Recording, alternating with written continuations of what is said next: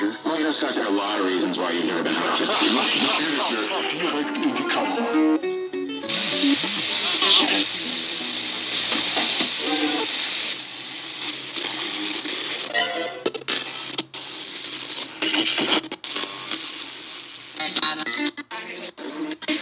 You know what? I think you're too kind. I really do. Oh, Freddy, then.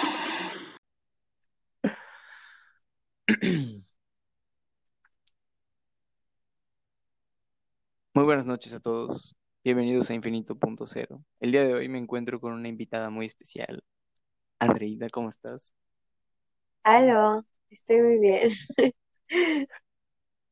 ¿Estás bien? ¿Todo bien? ¿Qué, cómo te trata la vida? Cuéntame. ¿Cómo me trata la vida o cómo me trata el 2021? Pues eso es, eso es, eso es muy interesante. ¿Cómo, cómo recibiste el 2021? ¿Qué tal te la pasaste en tus fiestas? Creo que, mm, creo que todo este año se trató, al menos para mí, porque sé que significó diferente para muchas personas. Digo, cada quien pelea su lucha desde donde le toca pelear, pero al menos desde Sí, mi posición, creo que fue un año en donde aprendí a conectar demasiado con mi familia y apreciar otro tipo de cosas no materiales y apreciar mm, otro tipo de momentos. Es decir, creo que antes me importaba demasiado como, ay, sí, salir, ay, sí, fiesta, ay, sí, aquello, y dejaba de lado la familia, ¿no? Porque uno da por sentado que, que siempre va a estar ahí. Entonces, se trató mucho de eso. Y al final del año, yo normalmente, este, me la paso un rato con mi familia y me termino yendo con mis amigos. Me la paso con ellos y todo. Pero pues en esta ocasión no, porque hashtag pandemia. Y este, sí, sí, sí. y la verdad es que a pesar de que fue el año nuevo más X y más sencillo, yo nada más me cambié para tomar una foto y me puse una pijama y, y ya al final de la noche, o sea, no dieron ni las dos y yo ya me había puesto mi pijama porque dije, ay, aquí estoy en mi casa, ¿no? Este, creo que a pesar de eso fue de los mejores años nuevos, ¿no? O sea, realmente, realmente pude disfrutar y apreciar muchas cosas con las personas que estaban sentadas en mi mesa porque dije, no, pues son los que realmente necesito, ¿no? Entonces me gustó, creo que recibí bien el nuevo año, que llevamos que como dos días o menos. Sí, no, por supuesto. Y, y, y oye, ¿cómo, qué, tienes algún plan? ¿Tienes algún, este, algún propósito especial, específico para el 2021 o nada más eh, vas a dejar que suceda? Pues la verdad es que cada año me propongo mm, metas tal vez. A veces no siempre son muy grandes, incluso a veces son un poco más pequeñas. No me propongo metas como, como son de cada año, no me propongo metas como, ay, sí, voy a generar mucho dinero para abrir una empresa o para hacer esto. No, porque esos son como metas personales, ¿no? Como del ámbito laboral o como del ámbito estudiantil. Entonces, Sí, utilizo las metas de año nuevo para hacer cosas que realmente me gustan, para hacer cosas que mm, a veces no tengo tanto tiempo o que dejo de lado por estar ocupada haciendo otras cosas. Entonces, la pongo como propósitos porque digo, quiero hacer esas cosas, ¿no? O sea, por ejemplo, este, yo estudio literatura y lenguas modernas. Entonces, durante toda mi carrera me paso leyendo demasiado y lo que me sucede es que tengo poco tiempo para leer cosas que me gustan.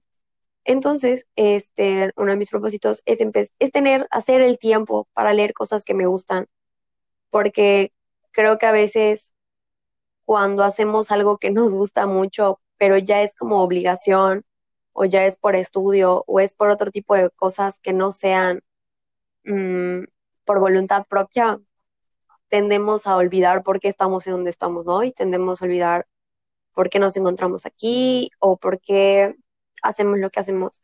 Entonces, una de mis metas es leer más libros que a mí me gusten. Este, tengo muchos libros de feminismo ahorita, esa es una de mis grandes metas este, en este año, leer mucho sobre feminismo y compartirlo, compartirlo con la gente. Este, quiero empezar a abrir como un tipo canal, entre comillas, porque no es un canal, pero quiero empezar como a subir contenido a mi Instagram de videos hablando porque me gusta mucho Instagram, me gusta Instagram, me gusta TikTok. No me aventaría a YouTube porque creo que YouTube, no Es sé, una creo que más grande, ¿no? Es como una, es como sí, un trabajo más grande en YouTube. sí, muchísimo. O sea, creo que si alguna vez me aventara a YouTube, yo creo que sí tendría que hacer una súper, súper producción para que salga bien. Eh, y pues no tengo ahorita, ¿no? Los recursos y no sé cómo me vaya a ir y no sé si sea algo momentáneo o algo que realmente quiera hacer por mucho tiempo. Entonces, por mientras va a ser algo pequeño, pero creo que si voy a impactar, aunque sea dos o en tres personas, pues lo voy a hacer bien, ¿no? Claro. Y Sí, yo, pues yo pienso que para, yo, es, yo pienso que para explotar, para explotar como que esa parte creativa de que todos tienen, puta, Instagram y TikTok es como lo mejor que existe ahorita, de verdad, o sea, está, está cabrón. Y sí, ahorita que me mencionas, ahorita que me mencionas eso de- del feminismo, ¿qué, qué piensas tú de, del feminismo como, pues no, no quisiera decir actual, pero ajá, digamos, ¿qué piensas del feminismo como tal? ¿Cómo ves tú el feminismo? Pues es que es un tema muy extenso, No pero, importa, tengo, tengo, tengo pero, aunque en pocas palabras, creo que mm, es un movimiento que me gusta, es un movimiento que incluye a muchas personas. Pareciera que no, pareciera que o nos han vendido la idea de que es únicamente para mujeres, pero yo sí creo que incluye a muchas, muchas personas, no únicamente, a todos, no únicamente a las mujeres, porque al final todos estamos bajo un sistema patriarcal, incluso los mismos hombres. Entonces, erradicar esto, yo creo que cambiaría muchas cosas, no solo como en la política o, o ese tipo de cosas, sino como en un ámbito un poco más moral, ¿no? O sea, incluso en, en cosas morales, en cosas de ética, cambiaría muchísimas, muchísimas cosas. Pero creo que hace falta mucha educación. Creo que una chamba que tenemos como feministas, o al menos es el lugar que yo quisiera ocupar como feminista, es enseñar, porque únicamente vemos lo que está en redes sociales, vemos marchas, vemos paredes pintadas, vemos desaparecidas, vemos todo ese tipo de cosas, vemos pleitos, vemos, vemos como mucha cosa fea este, allá afuera, pero tampoco hay nadie aquí adentro que nos diga qué es, de qué se trata, cómo, cómo hacerlo, cómo participo, este, qué gusta, Sí, ya ¿qué sabes. tengo que cambiar, no? ¿Qué tengo que cambiar? Sí, entonces creo que eso hace falta, creo que hace falta mucha educación al respecto, pero te digo, es un movimiento que, que me gusta, que defiendo, que soy partícipe, que tengo la suerte de que mis papás me apoyan muchísimo, porque luego es difícil este, seguir tus ideales cuando mucha gente está en contra de ti, sobre todo tu misma familia, ¿no? Así es. Este, pero me gusta bastante. Y no- o sea, te digo, es como un tema un poco muy, muy, muy extenso, pero creo que al igual que Chimamanda Ngozi, una nigeriana que vive en Estados Unidos, yo creo que como ella dice, todos deberíamos de ser feministas. Entonces, sí, eso creo. Lean a Chimamanda, así se llama su libro, todos deberíamos ser feministas. Wow. ¿Y, y, y como qué tipo de cosas cambiarían? Tú mencionaste que cosas en valores éticos, morales. ¿Qué tipo de cosas crees que podrían cambiar? Mm, lo que pasa es que, para empezar, hay muchos tipos de feminismo. No es lo mismo el feminismo en África que el feminismo en Latinoamérica. Y tampoco es lo mismo el feminismo blanco que el feminismo negro. Y si bien este, lo que ha buscado, pues obviamente es que se le reconozca a la mujer, es que tengamos los mismos derechos y es que podamos participar en los mismos ámbitos que los hombres. Creo que incluso a los mismos hombres se les ha reprimido hacer ciertas cosas por este mismo sistema patriarcal. A los mismos hombres se les ha reprimido tomar o adquirir ciertas conductas porque según el sistema patriarcal es solo para mujeres. Entonces, no solo nosotras hemos sido reprimidas, sino también ellos. Claro que las mujeres hemos sido reprimidas en gran, gran, gran medida y pues eso es indiscutible, ¿no? pero te digo, hay muchos tipos de feminismo.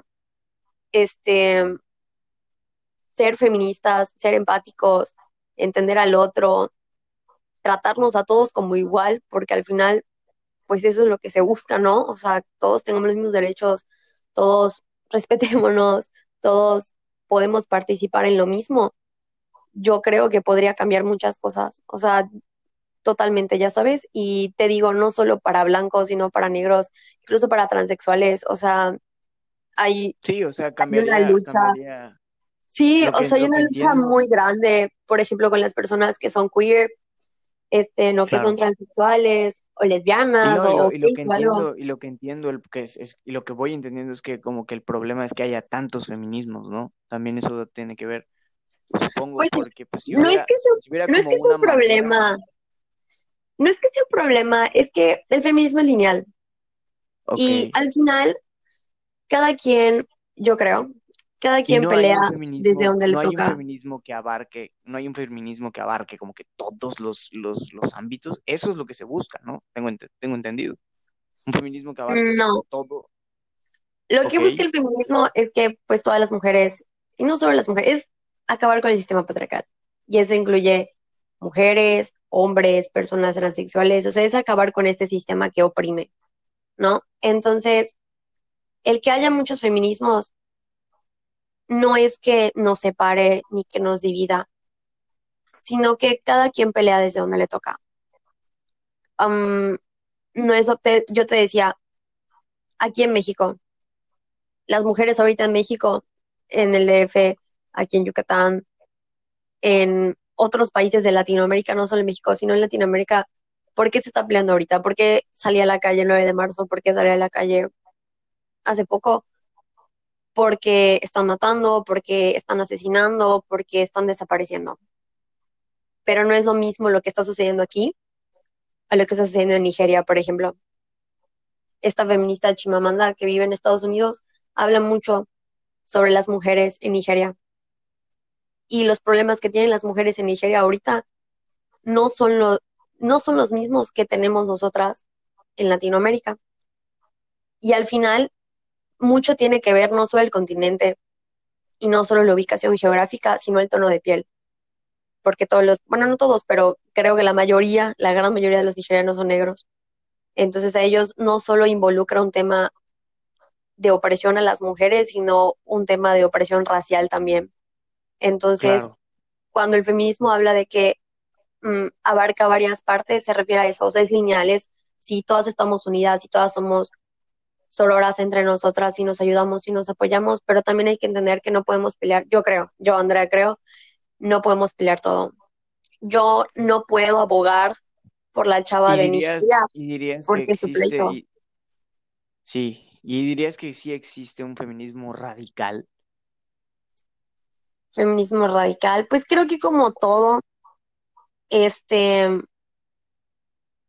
a veces, es que no sé cómo decirlo sin sonar grosera, espera.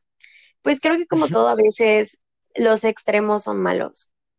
Yo creo que como todo en la vida caemos en, en muchos extremos y no se trata ni de uno ni de otro, ya sabes, yo creo que hay que encontrar una solución, un equilibrio, pues para solucionar ciertas cosas. Entonces, sí existen feministas radicales, claro que hay muchas feministas radicales y no es tan mal, simplemente pues hay que entender el, el trasfondo de, de por qué son así, ¿no? Y, claro, el, y el qué es lo que está que pasando. juegan también, Sí, pero pues, no sé, te digo, cada quien pelea desde donde le toca y cómo le ha tocado vivir y, y de dónde se encuentre. Simplemente que no está mal decir, "Oh, yo sí soy feminista radical o no, no soy, o yo apoyo esto o no apoyo lo otro, no está mal. Lo que está mal es utilizar despectivamente estos conceptos, ¿no? O sea, el decir, ay, eres una radical. Sí, sí soy, o sea, o no, no soy, pero eso qué, ¿no? O sea, no, no es, no es tema de burla, va, a eso voy. claro, claro, claro. Sí, yo, yo pienso que, yo pienso que cada quien, pues, hace como que lo mejor que puede con lo, con lo mejor que tiene también, ¿me entiendes?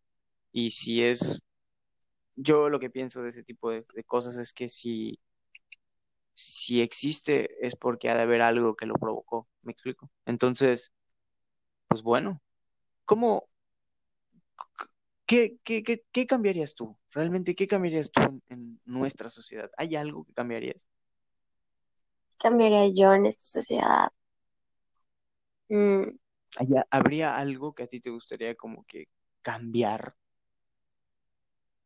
Pues me gustaría cambiar muchas cosas, pero es que, ay, es un tema un poco controversial para mí porque creo que mm, no soy nadie para decir qué cambiar y qué no, porque no soy Dios y no soy ninguna fuerza mayor a todos los que nos encontramos aquí para decir qué está bien y qué está mal, ¿no? O sea, yo no puedo sentarme desde un trono que pues no no, tengo a apuntar. pues no, pero, pero, pero pues tienes una voz. Sí, tengo una voz, ahí voy. Este, tal vez no pueda cambiar muchas cosas, pero puedo mover a la gente. Eso sí puedo hacer. O sea, puedo mover a la gente, puedo enseñar, puedo yo también aprender de los demás y puedo compartir lo que soy, lo que me gusta y lo que hago. Entonces, yo sé, tengo muy claro que no voy a tener el poder tal vez de cambiar lo que hay en esta sociedad, pero puedo enseñarles lo que soy. Y si de eso es. deciden cambiar, deciden ver las cosas de forma diferente, deciden optar por un camino distinto al que siempre habían estado caminando, pues qué padre, ¿no? Entonces creo que sí, o sea, creo que la única forma en la que yo podría como cambiar a la sociedad es enseñando. No, Yo pero creo que, creo que la pregunta, creo que la pregunta correcta sería, ¿cómo te gustaría inspirar a la, a la sociedad? Mm, ¿A qué te gustaría inspirarlos, vaya? Me gustaría inspirarlos a que estudien, a que lean. Yo soy una super ñoña de la escuela y del estudio y, de los libros y de todo. Entonces, yo creo que la educación es la solución a muchos problemas, pero no estoy hablando de una educación obligada, sino de una educación por gusto. Si yo amo estudiar y amo leer y amo todo esto es porque lo hago por gusto. Y es muy diferente cuando lo haces por gusto a cuando lo haces porque te obligan. Y creo que cuando, como todo, cuando haces algo por gusto, sale mejor, ¿no? O vienen cosas mejores o lo enseñas mejor. Entonces, mm, eso me gustaría darles a todos, ¿no? Como esas ganas de, de aprender, de saber, de no conformarse, de no estancarse en un lugar, de no creer que una cosa es de una forma cuando hay otras cosas, ¿no? De no, este, de no irse por un solo camino cuando hay 80 más. O sea, algo que siempre me enseñó mi papá es que cuando yo estuviera o cuando viera que muchas personas están de acuerdo de algo, yo investigara por qué no estar de acuerdo con eso. Porque eso también te saca de tu, de tu zona de confort y eso también hace que tú crees tu criterio propio. así es, así es. Sí, es la ley, como creo que la ley del décimo mono, creo que hay algo así. No sé si has escuchado sobre eso, No, no pero bueno, este, la, la gente sabe de lo que hablo. El- la ley del décimo mono, es, eh, si quieres investigarlo, está muy interesante. Pero básicamente dice eso, que, que, que en una manada, no sé si es una manada de monos o cómo exactamente, pero que siempre debe haber, si ves que nueve repiten lo mismo, tú debes ser el décimo que haga exactamente lo contrario. Y por cuestiones de, de cambio y de, y de transformación, es mucho más probable que lo tuyo funcione, por ser controversial, por ser lo contrario, por ser... Está muy interesante. Es muy interesante, lo voy a investigar. Sí. Y, y ok, ¿qué, qué, este, ¿qué es lo que a ti más te, te ha gustado de, del estudio en sí? ¿Qué es lo que, cuál ha sido un momento de, de eureka que hayas tenido que realmente te haya hecho cambiar tu manera de pensar? Mm, cuando ¿Ha habido, ha decidí, habido, a ver, ha no, habido dime, algún autor, algo así? un autor. Sí, un autor, un libro, algo que hayas tenido que, que simplemente te haya dado como, que haya realmente causado un, un cambio en tu manera de ver las cosas. Yo creo que,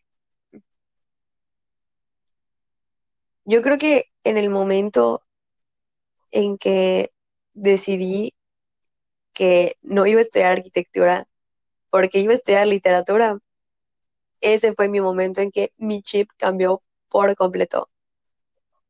Ya estando en la carrera, sí, obviamente he leído muchas cosas que, que me han hecho como mucho sonido, que me han impactado demasiado, pero todo eso no hubiese ocurrido si no hubiera tenido ese momento en donde mi chip cambió y dije, no, pues ya no quiero estudiar arquitectura, siempre no. Y lo decidí ya de ¿Empezaste la verdad muy, muy tarde. arquitectura? O Mandé. sea, ¿ya habías empezado, ya habías empezado la carrera de arquitectura? O, o, o, No, ya o- estaba a punto, ya estaba así de que me faltaba un semestre para salir de la prepa. Yo ya había ido a entrevistas, ya había hecho mi examen, ya había hablado con, no, ¿cómo se llama? Como los directores, ya sabes, de, de la carrera y todo. O sea, yo ya estaba ahí, yo ya estaba segura de que quería estudiar eso, yo ya me veía, yo sabía lo que iba a hacer y cómo lo iba a hacer y yo me veía ahí. Pero no sé, algo cambió. ¿Y qué Bueno, fue? sí, sí ¿Y qué sé. fue? Pero, ¿qué fue lo que, qué fue lo que te cambió la, la perspectiva? ¿Qué fue lo que te, te, te hizo decir, pues no, me voy a estudiar literatura? La verdad es que fue mi mamá y un maestro de la escuela. Este, lo que pasa es que para mi último año de la prepa, están dando optativas, ¿no? Total que Sí. muchas de las optativas son como usualmente derecho, biologías y etcétera. Y a mí no se me da. Hay matemáticas. Soy buenísima en las matemáticas, pero pues tampoco es mi pasión, ¿no? No, yo de verdad no me veía sentada dos horas haciendo problemas, aunque se me hicieran muy fáciles. Soy malísima en la biología y los temas de derecho y política y discutir ese tipo de cosas no me gustan. O sea, la verdad no, no me gustan, se me hacen tontos, a mi parecer. Entonces, no sé qué pasó, pero las únicas optativas que quedaban que sonaban como lo menos peor que podía estudiar en mi último año era literatura e historia. Y me metí y muchos de los que estaban en ese salón, que habían elegido esas optativas, muchos de los que estaban ahí, era porque no les quedaba de otra. O sea, igual que yo, era así de que, no, pues toda la bola de materias que hay acá, pues estas son como las menos peores que, que podemos agarrar, ¿no? Y así estábamos, mi salón y yo. Y yo todos los días llegaba de la escuela, comía con mi mamá, y mi mamá siempre me preguntaba, ¿cómo te fue en la escuela? No sé qué, yo ah, me ponía a platicar con ella, ¿no? Total que ella solita se dio cuenta, ¿no? De, de, de mi pasión, de lo que me gustaba, de cómo hablaba, y yo desde siempre he sido muy estudiosa, desde siempre me ha gustado muchísimo leer, pero siempre era como, pues un hobby, ¿no? Uno nunca se imagina que, que se pueda vivir de eso o que así yo me pueda ganar la vida, ¿no? Y este, ni mi mamá fue la primera en insertar como esa semillita en mi cabeza para decirme, ¿por qué no estudias algo así? O sea, ¿por qué no haces eso que te gusta? Y yo la tiré a loca. Yo le dije, mamá, ¿qué te pasa? O sea, ¿tú quieres que me muera de hambre? ¿Tú quieres que viva abajo de un puente? ¿Tú quieres que no tenga futuro? ¿Qué te sucede, no? O sea, what the fuck? ¿Qué te pasa? Y ya, ¿no? Entonces ella, la verdad, mi mamá estuvo trabajando mucho conmigo, este, para ir alentándome a hacer lo que me gusta y no irme por lo, entre comillas, lo seguro, ¿no? Porque creemos que estudiar carreras como derecho, administración de empresas, este, medicina o arquitectura automáticamente te aseguran un futuro y te aseguran dinero y te aseguran grandeza. Y no siempre es el caso. Claro. Entonces, mi mamá me ayudó mucho en eso. Y un día, yo ya tenía la duda, yo ya estaba así de que, chinga, lo voy a hacer, no lo hago, lo hago, no lo hago. Yo ya había investigado, ya había hablado con varios maestros, ya había checado folletos, yo ya había visto, leído y investigado acerca de la carrera, pero seguía muy, muy, muy dudosa al respecto. Entonces, un día en clases, estábamos haciendo tarea, y estaba mi maestro, ¿no? De literatura, que, era un, que fue un excelente maestro. La verdad es que fue excelente. Todos, te digo, la mayoría estamos ahí porque, pues, ni pedo, aquí estamos.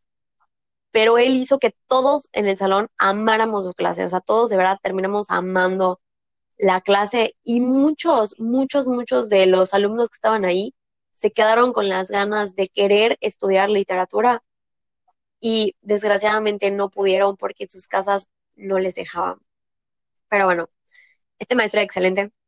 Y un día, estando en el salón de clases, este, le empezó a preguntar como a algunas personas que qué iban a estudiar. Todo el mundo contestaba, ¿no? Y luego llegó conmigo y me preguntó, me señaló, no me preguntó, me señaló enfrente de todo el salón. O sea, si ubicas como ese sentimiento de que te señalan y te preguntan algo y tú nada más levantas la Sí, sí, cabeza sí, y claro. todo el mundo te está viendo y sientes que hay un reflector. Bueno, así me sentí en que- ese que- momento. Yo De que a propósito, a Sí, propósito, sí, sí. cómo le voy a preguntar. horrible. Y yo, ¿por qué me ven? O sea, ¿qué? Y ya, y me preguntó qué vas a estudiar. Y yo, pues muy segura, dije, yo voy a estudiar arquitectura. Y me dijo, no. Y yo, ah, what the fuck, ¿qué? Fui a la única persona a la que debatió a todo esto. Y yo, ah, ¿qué?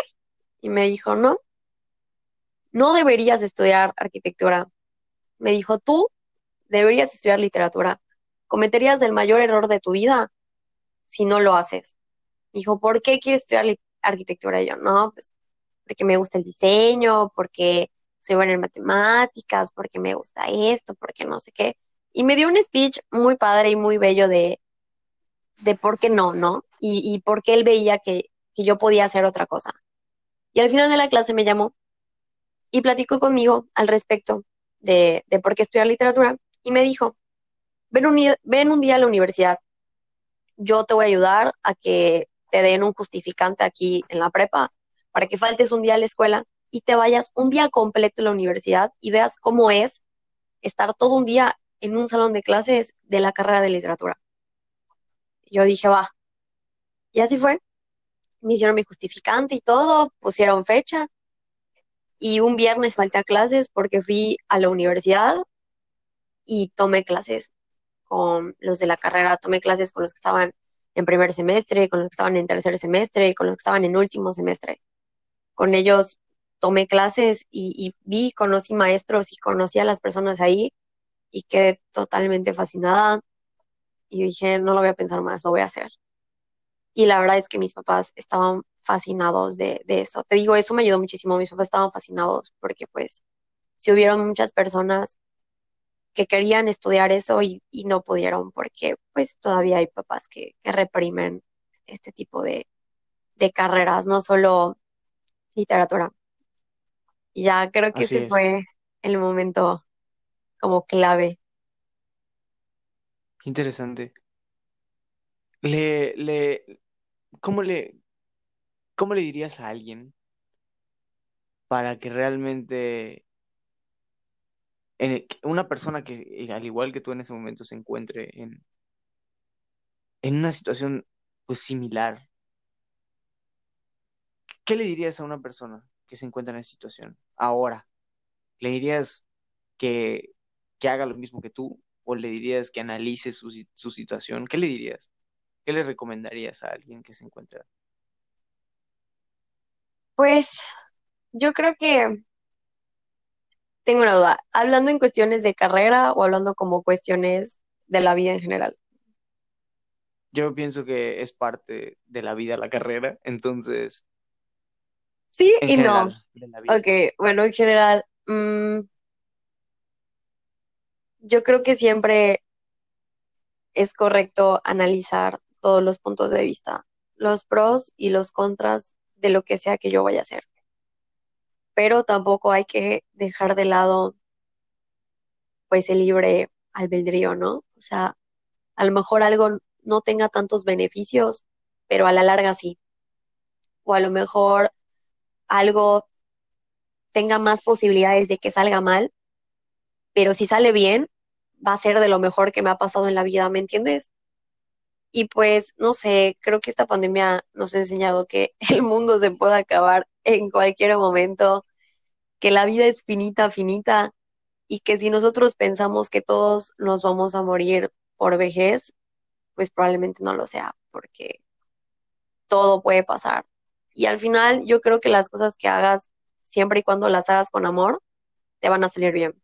No sirve de nada estudiar una carrera o estar en un trabajo que, entre comillas, te dé mucho dinero, te dé mucho prestigio, porque al final si no lo haces por gusto, si no lo haces por amor, no vas a triunfar, no, no lo vas a lograr, no lo vas a aguantar sobre todo y pues de qué sirve vivir siendo tan, tan infeliz, ¿no? O sea, al final creo que uno puede hacer lo que le gusta y mientras le guste lo va a hacer bien y lo va a hacer en grande y va a triunfar en ello, ¿no? Entonces, sea lo que sea que hagas, siempre y cuando lo hagas con amor, yo creo que va a salir bien. Entonces, sí, esa es mi respuesta. Y, y también, pues no hay que tener miedo a equivocarse, o sea, somos humanos. Si yo hubiera entrado a la carrera y me hubiera dado cuenta que no era ahí, pues se lo hubiera dicho a mis papás de que no, pues, pues siempre no. La verdad es que siempre no. Y no tiene nada de malo, o sea, no tiene nada de malo decir, chinga, me equivoqué. No pasa nada, o sea, siempre y cuando pues sepas levantarte, siempre y cuando tengas un respaldo, ¿no? De, qué hacer en estos casos. Porque, pues sí, a veces hay oportunidades que solo se dan una vez. Y de la misma forma que pueden salir muy bien, también puede salir muy mal. Pero el caso es, ¿qué vas a hacer si sale mal? O sea, te vas a rendir, lo vas a tirar todo, te vas a reprochar, te vas a lamentar, vas a odiar a todo mundo o vas a buscar una solución. O sea, incluso fracasando o incluso tomando malas decisiones, se puede aprender mucho. Y pues habla mucho de ti, ¿no? El, bueno, ¿y qué vas a hacer después de todo esto? Entonces, creo que a veces ponemos mucho peso en no equivocarnos y ser perfectos cuando pues la realidad es otra y está bien equivocarse y está bien pues no ser perfectos todo el tiempo. Claro que nos gustaría equivocarnos lo menor, lo menos posible, pero no siempre se puede y tampoco hay que ser tan duros con nosotros mismos, yo creo. Qué cool. Me parece muy bien porque, porque sí, creo que es lo que decías, no, no hay que caer en el extremo, ¿me entiendes? De que, puta, ni del lado de nada sirve, nada sirve, nada sirve, a- ni tampoco del lado de, puta, todo, todo, todo, todo es posible, ¿sabes? Ninguno de los, de los dos extremos creo que, creo que contiene como que la verdad, porque la verdad es que yo pienso que se, se encuentra como que en el equilibrio de ambas, ¿me explico? Mi papá siempre me decía que ni muy, muy, ni tan, tan. Entonces, Sí, yo mi abuelita. es como que, es como que la expresión, es como que la expresión correcta de, de, de, de, de eso, ¿sabes? Ni muy, muy, ni tan, tan. Sí, resumido, mis 10 minutos los resumen ni muy, muy, ni tan, tan. Filosofía de vida. Así es, así es. Es, si apl- aplicas mucho eso en tu vida diaria. Sí, yo creo que sí. ¿A quién le, a quién le atribuyes eh, quién eres? Yo pienso que, que en partes a tus papás, pero a lo mejor tu, tu respuesta es diferente. Mm, es una respuesta que aún estoy descubriendo. Sí creo que, Claro. sí creo que obviamente quién soy, pues depende mucho de cómo me criaron, ¿no? Y quiénes son mis papás y en dónde nací y cómo me criaron, ¿no? O sea, sí depende mucho eso. Pero como soy feminista, También hay mérito. También hay mérito propio, ¿no? eh, sí, sí y no. Aquí va. Como soy feminista y leo mucho al respecto, ver, tengo aquí el problema de soy una mujer, ¿no?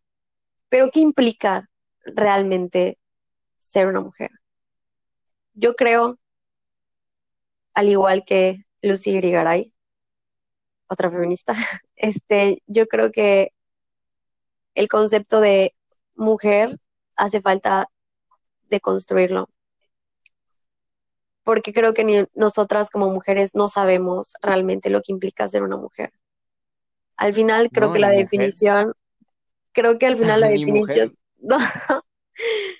Creo Ni que- mujer, ni hombre, ni, ni ser humano. no sé. Te voy a hablar desde donde yo sé. Claro. Creo que, creo que la definición de mujer está situada bajo pues un sistema patriarcal que nos oprime. Entonces, hemos estado bajo la sombra tanto tiempo que es momento de que nosotras hablemos y es momento de que nosotras seamos también parte del foco de estudio y de atención. Entonces, ser mujer o ser yo, Andrea, es algo que aún no defino totalmente. Yo te puedo decir, no, pues mis papás influyen, las escuelas donde estudié influyen, ciertos maestros me influyen y todo, pero creo que hace falta, me hace falta entender qué es ser mujer, porque al final pues soy mujer, ¿no? Pero entender qué realmente significa eso, qué tanto influye o no influye en mi vida y cuál es esa parti- particularidad que me hace ser Andrea. ¿Qué es eso que me hace diferente o tal vez no me hace diferente? Creo que a veces igual nos creemos superhéroes o algo así como dioses y yo, ah, soy, yo soy, yo soy súper, yo soy súper diferente a todos. Y igual y no, igual y todos somos iguales y, y hay alguien igualito que yo allá afuera y me estoy sintiendo algo que no soy. Pero por eso Sí, sí, sí. creo que todavía estoy construyendo mi propia definición de Andrea y mi propia definición de mujer. Qué cool. Qué interesante. Y qué bonito, ¿no? Porque, porque sí, creo que hay que, creo que hay que compartir más, mucho más, todas, todas ese tipo de ideas. ¿Tú, tú, tú no crees que haya más gente que piense como tú o como yo? Imagínate poder de que, de que realmente saber cuánta gente piensa lo mismo que tú. Porque eso es lo que, eso es una cosa muy interesante. Muchas veces pensamos que somos tremendamente únicos cuando realmente, pues no. A ve- o sea, a veces no imaginamos ni dimensionamos la cantidad de personas tan iguales o con gustos tan similares a los nuestros que podríamos asustarnos. Pero vivimos de alguna manera encerrados en nuestro pequeño mundito, ¿me explico? Y eso es lo mismo que no permite ver, eso es lo mismo que no nos permite ver más allá de las cosas. Sí, totalmente. Creo que si hay más personas allá afuera que piensan como yo, simplemente, pues yo tampoco he alzado mi voz para que los demás me escuchen. Entonces, no hay manera de que los encuentre. Es un poco difícil. Y al final, si bien es padre buscar a gente que piense igual que tú, igual es muy padre encontrar a personas que no lo hagan. Claro, Porque sobre todo eso, te saca de tus todo, casillas un poco, te ayuda a ver las cosas un poco diferentes. Estar o no estar de acuerdo, pero alguien que no piense como tú también es algo padre. Sí, claro, porque te pone, te pone totalmente de cabeza. Te pone totalmente de cabeza, te pone frente a una situación y te permite observar cómo reaccionas a esa situación. Porque realmente tú nunca sabes cuándo va a llegar un güey que te va a cagar, ¿me entiendes? Y si no estás preparado para que la gente realmente, o sea, para que realmente con la gente que te topas sea o igual o diferente, uy. Hace Sí. poquito leía y creo que hice un, y creo que hice un podcast de eso, de que vivimos en una sociedad que tiene un pedo que se llama trastorno límite de personalidad. Y lo que es esa madre es que básicamente no nos permite a nosotros mismos romper como que nuestra personalidad para crear otra. Me explico, como que crear, nos quedamos, hay mucha gente que se queda con una misma personalidad de que durante toda su vida. Y pues está cabrón eso, porque estamos hablando de una sociedad que no sabe socializar, ¿me entiendes? Sí, totalmente. Es que creo que, no creo, estoy segura de que el cambio le da miedo a mucha gente, a la mayoría. Y por eso ha ocurrido muchas cosas, por eso han ocurrido muchas guerras, Por eso han, han ocurrido muchas injusticias, porque el cambio asusta, el cambio da miedo, el cambio a veces frena, a veces paraliza, no siempre saca lo mejor de nosotros. Y es más seguro, pues, irse a lo seguro, valga la redundancia. Pero sí, y te dije, yo creo que la forma de combatir esto, de sacarte de tus casillas, de ver cosas diferentes, de sacarte sobre todo de tu zona de confort, es totalmente la educación. Aprender, conocer, leer, descubrir. No, no hay otra forma, o al menos es el método que a mí me gusta utilizar. Sí, hacer, hacer preguntas, ¿no? Generar tus, tus propias preguntas. Tengo solo una pregunta más y después, si quieres, tú puedes hacer una pregunta, ¿te parece? Ok, Quiero que me menciones a dos personas que te gustaría, dos personas de la- las que sean, pueden ser personajes, pueden ser lo que sea, a dos personas que te gustaría que yo entrevistara, ¿ok? Con las que, con las que tú crees que, sí, dos personas, dos personajes, lo que tú quieras. Y luego, si quieres, tú puedes hacer una pregunta. Ok. Que tú entrevistaras o que yo entrevistara.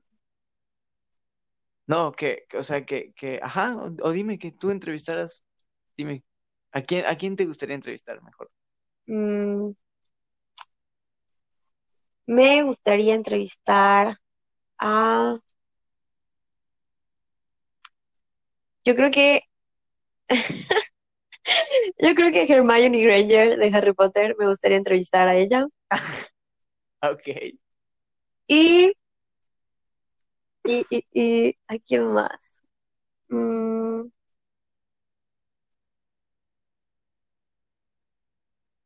yo creo que a Nietzsche, a ellos dos. a Nietzsche. ¿Por qué? ¿Por qué a Hermione y por qué a Nietzsche? Porque es una chingona Hermione, no mames. ¿Estás de acuerdo que es la mejor bruja de su clase? No, porque es un personaje que tiene muchos valores muy padres que me gustan. Y no sé, siempre me identifiqué con ella, este, cuando leía los libros. Y no sé, tiene un poder ahí de amistad, de, n- no sé, tiene ahí un poder como muy de, de amistad, de, de feminismo, de ser compañera, de ser amiga, de, de todo, que es muy padre. Y pues al final, siendo un poco um, muy fan de Harry Potter, pues al final ella pues creció en una familia de moguls, ya sabes, entonces estaría interesante como escuchar así su versión de cómo ha sido la vida tan fácil o difícil para ella, porque al final no solo es mujer, Pues es un personaje que sufrió, que sufrió de que discriminación, ¿sabes? exactamente, Porque pues si en algún momento la, la joden porque pues es una sangre sucia e inmunda. sí, exactamente, entonces algo, no sé, al- esos, ese tipo de aspectos en su vida estaría como muy, muy padres de que entenderlos a fondo, no sé, se me hace, Ok, se me hace una y a chingona. Nietzsche, y a Nietzsche, porque creo que erróneamente lo han catalogado como una persona, como un filósofo como muy sombrío y que odia la vida y que odia a Dios y todo, ¿no? Y que él es así como súper negativo, pero no creo que sea eso, creo que simplemente está como mal interpretado. Y creo realmente que es una persona, fue una persona y es todavía una persona muy lista, con mucho que compartir y sería muy interesante saber qué opina, o sea, cuáles son sus opiniones, no respecto a lo que él ya hizo, sino que si lo trajéramos hoy a este mundo en el que estamos, no mames, creo que nos daría unas críticas muy fuertes, muy chingonas. Entonces, me gustaría mucho realmente saber desde una posición de Nietzsche, bueno, ¿tú qué piensas de todo esto que está sucediendo? Y de la sociedad y del mundo y de la pandemia y de todo. A ver, dinos qué o piensas. sea, como que traer a Nietzsche, ponerlo en contexto de todo lo que hay ahorita y, y que te diga, no mames, pues pienso esto. Sí, yo, o sea, yo creo que hasta si me mentara la madre me sentiría muy agradecida con él. Sí, ya, huevo. Una mentada, una mentada de madres de Nietzsche, claro. Yo creo que sí te reinicia la vida, ¿no? Como que cambian cosas Sí, ti. claro. por- no, por supuesto, por supuesto, por supuesto. Sí, estaría muy padre eso. Qué loco, sí. Bueno, ¿tú crees, qué piensas de, ahorita ahorita que dices eso, de que, de que si pudiéramos traer a Nietzsche, ¿te gustaría viajar en el tiempo? Mm, ¿vivir yo en otro tiempo? No, no, no, o sea, de que imagínate que, que te permiten de que llevar una mochila y te vas a ir por cinco días a un día en el pasado, ¿ok? ¿A qué, a qué punto de la historia te gustaría viajar, de que pasar cinco días ahí? La llegada de Jesús, sin duda. No mames, ¿te imaginas? Estar ahí, wow, no. Hasta se me erizó la piel, O sea, no de que, de mames. que, de que, de que en el nacimiento de Jesús. No tanto su nacimiento, a lo mejor como días antes de la crucifixión, ya sabes, como sus, sus momentos de gloria. Ahí o me sea, gustaría estar. que, wow, sí estaría cool, sí estaría cool. Sí, la neta sí estaría muy padre. Verías, verías de que el contexto en el que vivía, eh, cómo eran las personas. Sí, o sea, Estaría, estaría- estaría muy interesante, ¿no? Eh, porque creo que sé mucho, ¿no? Por lo que estudiamos, pero nada como No, y hasta, vivirlo. y hasta ver, hasta ver, y quizás hasta ver la crucifixión y ver si realmente eso pasó como nosotros lo, lo, lo creemos. Imagínate ese tipo de cosas. O sea, con viajes en el tiempo podríamos llegar a tal conocimiento de, de ser exactos en nuestra historia, que realmente, pues, no, no lo somos. No lo somos. Sí, sí, eso, eso me gustaría ver. Creo que sería, no sé, impresionante. Qué cool. ¿A ti- ¿Tú tienes alguna pregunta? ¿Algo último que quieras comentar? Quiero saber tú igual a qué momento de la historia viajarías si pudieras viajar. Si yo pudiera viajar, mm, me gustaría, me gustaría irme a los años, quizá a los años 60. Me gustaría estar de que 60, 70, unos cinco días, ver cómo era la, la, la gente en esa época, porque siento que ¿En dónde? eh, específicamente aquí en, en, en México. ver cómo vivió la, la época de los, de los años 60, 70, de que los años de gloria de, de Estados Unidos, cómo los vivió México realmente, cómo era la, la, la gente, porque siento que eran gente, siento mi percepción, siento que eran como personas muy eh, automatizadas, ¿ok? Siento que eran gente de- demasiado automatizada, siento que eran muy poco libres, siento que eran gente muy poco pensantes, por así decirlo. Pero pues no lo sé. Este, me gustaría mucho como que viajar a ese momento y, y cuestionar a las personas de que yo, que ya sé lo que pasó, de que en los próximos años, preguntarles cosas como qué, qué veían, cómo, cómo, cómo se imaginaban de que los teléfonos celulares, cómo se imaginaban, porque pues todo eso no existía definitivamente aquí en México. ¿Me explico? Sí, sí, En los años 60, en los años, en los años 70, este, preguntarles sobre tecnología, preguntarles sobre, sobre fenómenos como los ovnis, preguntarles cosas así de, de astronomía, ver, ver en qué punto de conciencia se encontraban pues, nuestros antepasados en esa época. Aquí en México sería muy interesante. Que seguramente hay registros, ¿no? Seguramente hay registros. Pero pues imagínate estar ahí. Ese, era, ese es mi punto. Sí, estaría, estaría muy cool. Sí. Bueno, pues muchas gracias por haberte dado un tiempo. Te lo agradezco mucho. Me divertí. ¿Te, te gustó? ¿Qué Sí, tal? sí, sí, me gusta. Ok. Ok, pues eh, te agradezco mucho por, por, por tu tiempo y pues cuando gustes eh, platicar, eres bienvenida aquí, ¿te parece? Ok, sí me gustó, gracias a ti por invitarme. No, de qué, es un placer. Bueno, pues, eh, ¿algo más que quieras agregar para despedirte? No, no, es todo. Muy bien, pues muchas gracias.